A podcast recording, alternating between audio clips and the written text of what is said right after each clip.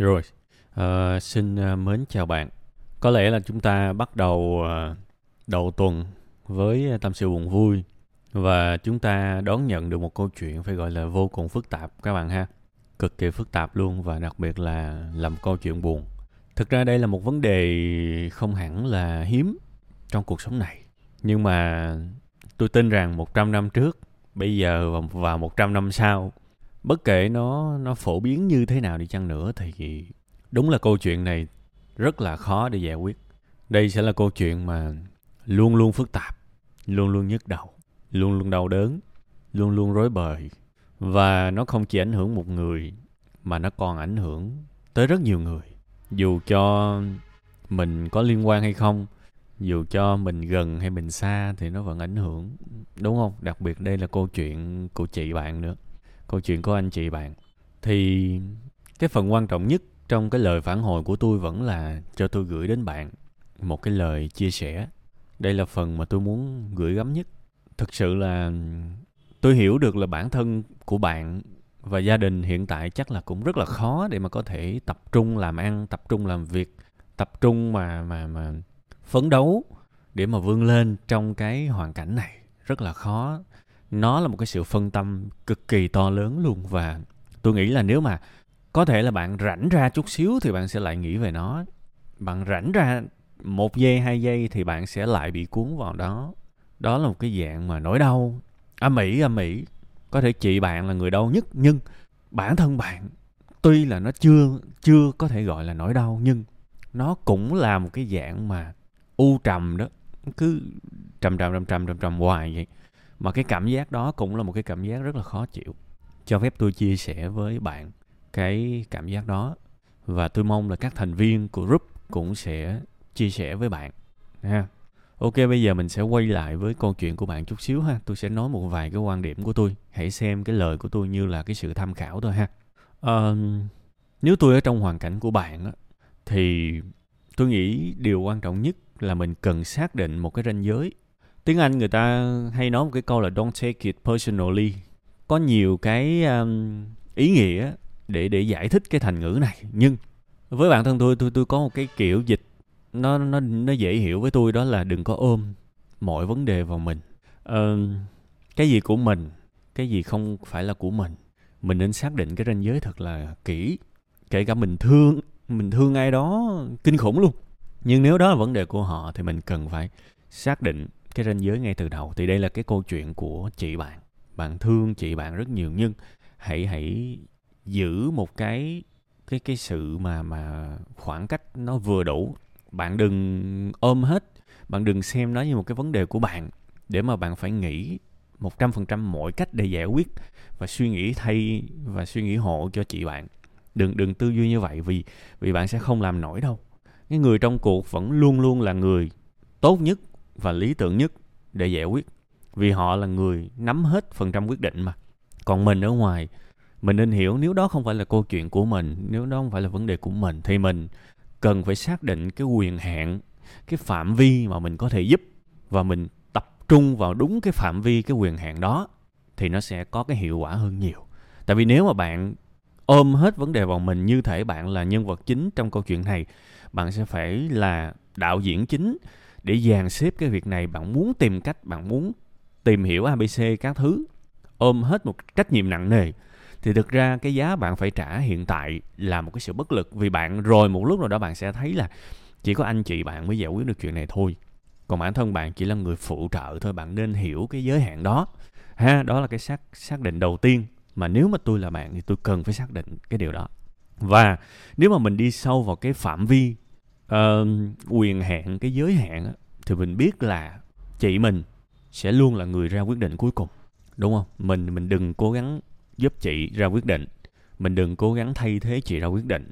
Và nếu như tôi á thì tôi rất là đồng tình với cái việc mà bạn ở bên chăm sóc nấu ăn xem phim gì đó với chị bạn. Tôi nghĩ đó là cách tuyệt vời nhất. Thậm chí như tôi á tôi có thể nói với chị là ok khi nào mà chị cần em lắng nghe thì phải gọi cho em nha phải hú em nha. Em ngồi im em nghe thôi cho chị trải lòng. Ví dụ vậy.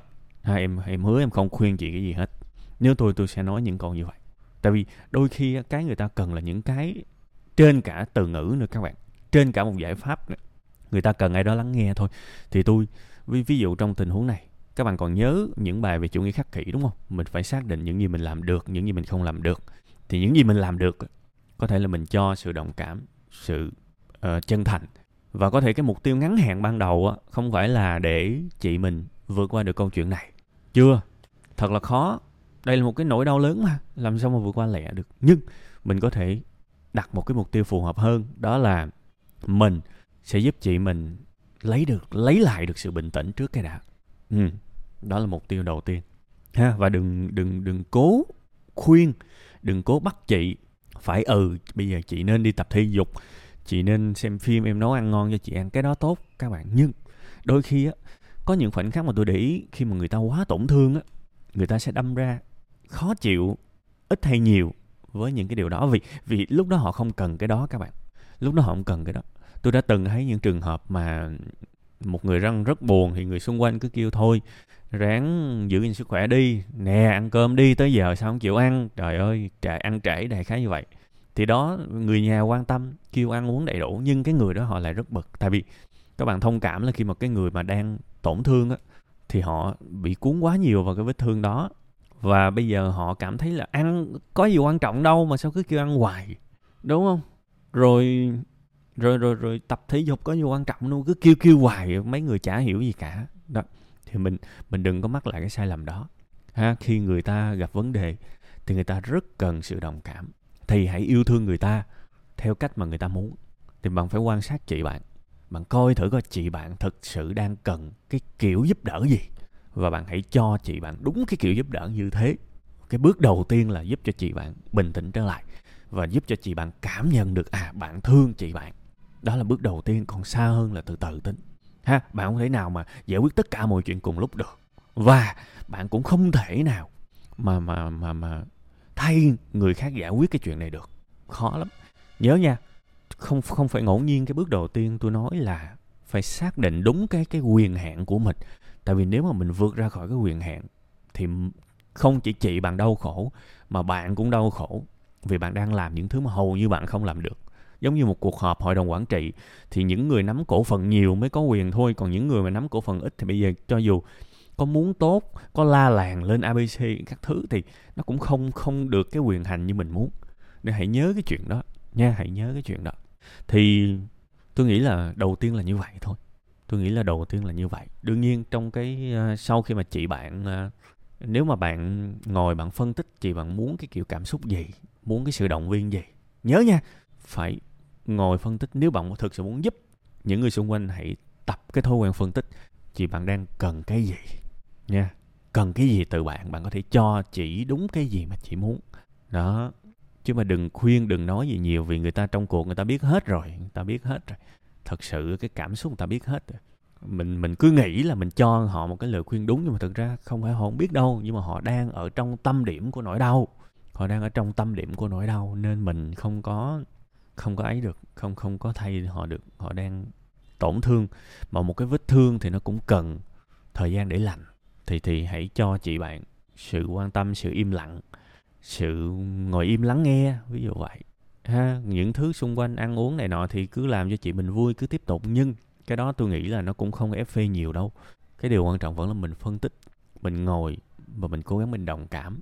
Mà cái đó khó lắm. Nên thành ra tôi mới bảo là cái gì muốn hiệu quả cũng phải có trí tuệ là như vậy. Vì không có trí tuệ mình chả biết làm gì. Ha, thì bên cạnh trong thời gian đó, nếu nếu bạn thực sự muốn chiến đấu hơn cho chị bạn thì bạn có thể đến gặp chuyên gia tâm lý chẳng hạn, ha? Tôi luôn bảo bao nhiêu lần rồi, một trong những cách giải quyết vấn đề là kiếm một chuyên gia. Thì có thể là bạn sẽ đi trước để để gặp chuyên gia tâm lý. Cứ cứ gặp trước đi. Cũng kể y chang câu chuyện này và hy vọng là chuyên gia tâm lý có thể khuyên bạn bạn có thể làm gì để support chị bạn, ha? Thì có thể dần dần dần dần thì bạn lại dắt chị bạn đi gặp đúng cái người chuyên gia tâm lý đó thì bạn có thể xác định từ từ từ từ từ từ để cho chị bạn uh, gọi là bớt dần các vết thương lành dần lành dần. Thì khi mà chỉ lành dần vết thương rồi á thì chị có thể ra một cái quyết định khó khăn ha? Đương nhiên tôi nghĩ là bây giờ ai cũng biết là nên quyết định cái gì rồi đúng không? Ai cũng biết là nên quyết định cái gì rồi. Bạn nghĩ sao thì chị bạn cũng nghĩ vậy biết hết chứ không phải không biết đâu. Nhưng vì vì cái cái cái sự tổn thương nó vẫn còn bạn phải hiểu chuyện đó, tổn thương nó vẫn còn nên người ta đang muốn delay lại cái việc mà ra quyết định. Thì hãy cho chị bạn cái sự bình an để mà chị chỉ cover lại, chỉ hồi phục lại trạng thái tinh thần. Thì rồi mọi chuyện cũng sẽ qua sẽ qua. Ha, mọi vết thương rồi sẽ lành. Ha, đó là cái câu chuyện mà chính và lớn nhất của gia đình bạn ha. Cái chuyện, câu chuyện về anh chị bạn còn cái câu chuyện mà cuối cái ờ, cái cái bài mà bạn nói về chi phí này nọ, thực ra tôi không nghĩ đó là chuyện lớn đâu, tôi nói thật bây giờ ờ, nếu mà nhà không có tiền ăn thì ăn ít lại, ăn đậu hũ cũng được mà, tôi nói thật ờ, bao nhiêu thứ để ăn, không có tiền mua rau thì trồng rau mà ăn. Tôi nghĩ là cái cái nỗi đau về vật chất là cái nỗi đau mà có thể dễ dàng vượt qua được. Nỗi đau tinh thần mới khó. Tôi đã từng ăn cơm trắng muối mè, một ngày hai ngàn. 2.000 việt nam đồng đó. Nên tôi tôi cảm thấy cái việc này có thể chịu được, thú thật. Và chúng ta sẽ luôn phải chịu khổ trong một giai đoạn nào đó nếu cuộc đời bắt chúng ta phải khổ. Còn tiền học thêm, nếu mà cảm thấy mấy đứa nhỏ mà không đủ tiền cho nó học thêm thì nghỉ học thêm. Ở nhà cha mẹ dạy cũng được mà, ở nhà mẹ mẹ dạy cũng được mà. Tại sao phải đi học thêm? Chỉ còn tiền học chính thôi, đúng không? Còn nếu mà trường hợp mà đi đi xe máy không có, đi xe bus cũng được. Luôn có cách nó sẽ bất tiện hơn xíu thôi chứ nó không phải địa ngục. Nên có thể trong cái lúc mà bi quan, trong cái lúc bi quan thì bạn sẽ lôi ra rất nhiều vấn đề. Nhiều vấn đề nó sẽ xuất hiện xuất hiện xuất hiện để đè nặng hơn tâm lý. Nhưng mấu chốt vẫn là câu chuyện của chị bạn thôi. Đó là chuyện lớn nhất và khi chuyện đó vượt qua rồi thì những chuyện sau nó cũng nhỏ dần. Không phải nó không có nhưng nó nhỏ dần. Tôi tôi đã từng biết những người mà ở thành phố mà tự trồng rau, tự ăn, rồi ăn theo chế độ thực dưỡng này nọ trời ơi chả tốn bao nhiêu tiền hết. Đương nhiên ai cũng muốn ăn ngon nhưng mà tùy lúc chứ. Lúc lúc mình khó khăn thì mình cứ tiết kiệm cũng được đâu có gì đâu. Nha nên cái phần sau này tôi hiểu đó là một vấn đề của bạn nhưng đó là một vấn đề không lớn bằng vấn đề một nên thôi thì mình tập trung vấn đề một trước. Rồi chúc gia đình bạn bình an chúc bạn uh, nhiều năng lượng nhiều sự bao dung và nhiều tình yêu thương để cùng đồng hành với chị của bạn.